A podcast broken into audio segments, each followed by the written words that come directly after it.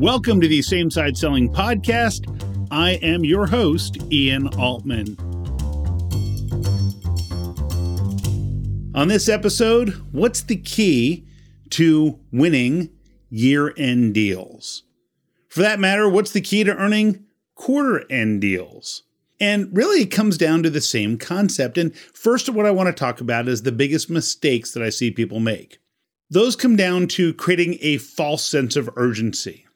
We've all seen it where someone says, Oh, listen, here's this special price, and it's only going to be good until the end of the year, to the end of the quarter, to the end of the month, whatever it happens to be. And guess what? At the end of the year, it's the end of the year, it's the end of the quarter, it's the end of the month. Oh my goodness, everything converges at once.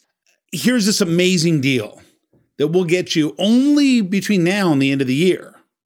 In B2B selling, the challenge is that your customer, your client, probably has a pretty good sense that unless you're a huge company where you have no control over pricing whatsoever, that the deal that you have to do by, let's say, December 15th, if they came to you on January 3rd and said, okay, we're ready to do that deal, that you'll probably take the deal anyhow. And what it does is it screams of desperation. Basically, what you're saying to people is, I will discount this stuff for you because I believe that it's not worth as much right now as it will be worth in January, in February. And the reality is that no, it's worth just as much. And the problem is that we're selling based on our needs to bring in a deal versus the client's needs. So, how do we pivot that? Well, in many cases, what it comes down to is you might have clients who have end of year dollars. And you could say to them, look, for many of our clients have contacted us because they have end of year dollars that if they don't use now, they can't use for next year. Would it be beneficial for you to purchase the thing we've been talking about this year instead of next year? That's one way to approach it. Another thing that you might ask them is so you wanted to implement this project. When's the latest you want to implement this? Oh, you want to implement it in March. Great. Right now it's December. We would have to start pretty soon. If the latest you want to implement this is March, ideally, when would you like to implement it? And by asking that question, your client typically is going to give you a sooner date. And then accordingly, you can say, look, in order to meet that deadline, we would need to start by the first week in January should we push the date back a little bit? And now what you're doing is you're acknowledging that if we don't start by then, then we may have to push the date back for delivery. And now you're having a conversation about their needs instead of what it is that we are trying to sell.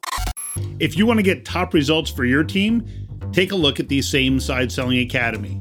Just visit samesideselling.com to learn more. See, it's this trap of oh, I have to get the sale. I have to make this happen. And the reality is that if you are in December and you're trying to figure out how to generate year end deals, you probably started planning a little bit too late. So instead, what we can start doing is finding out what's important to our clients and prospects.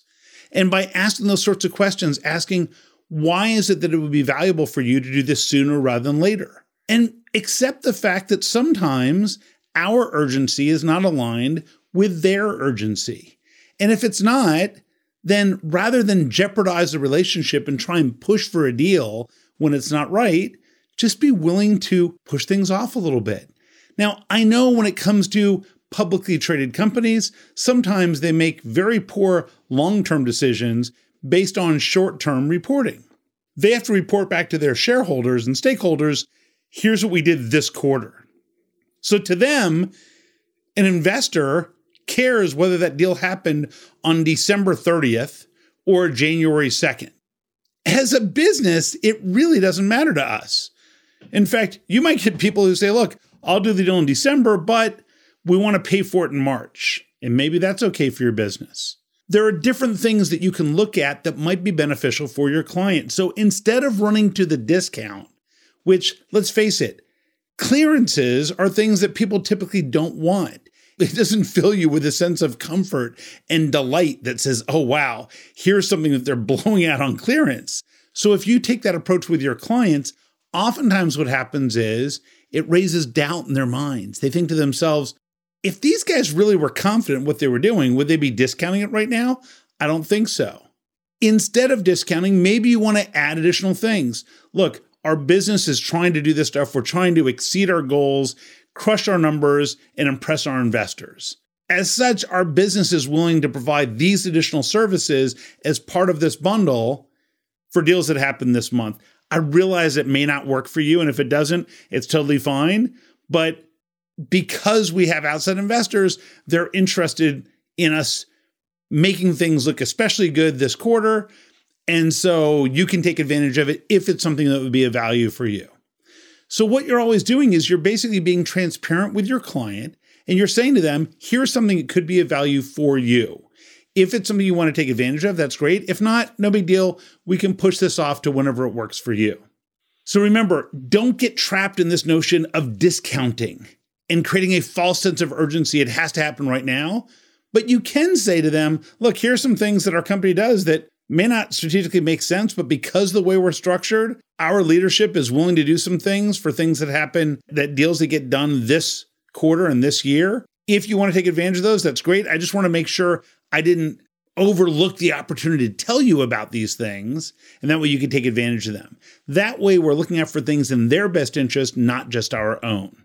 If there are topics you'd like me to cover, just drop me a note to ian at ianaltman.com. Please subscribe, share with your friends, hide it from your enemies, and we'll see you next time on the Same Side Selling Podcast. So long.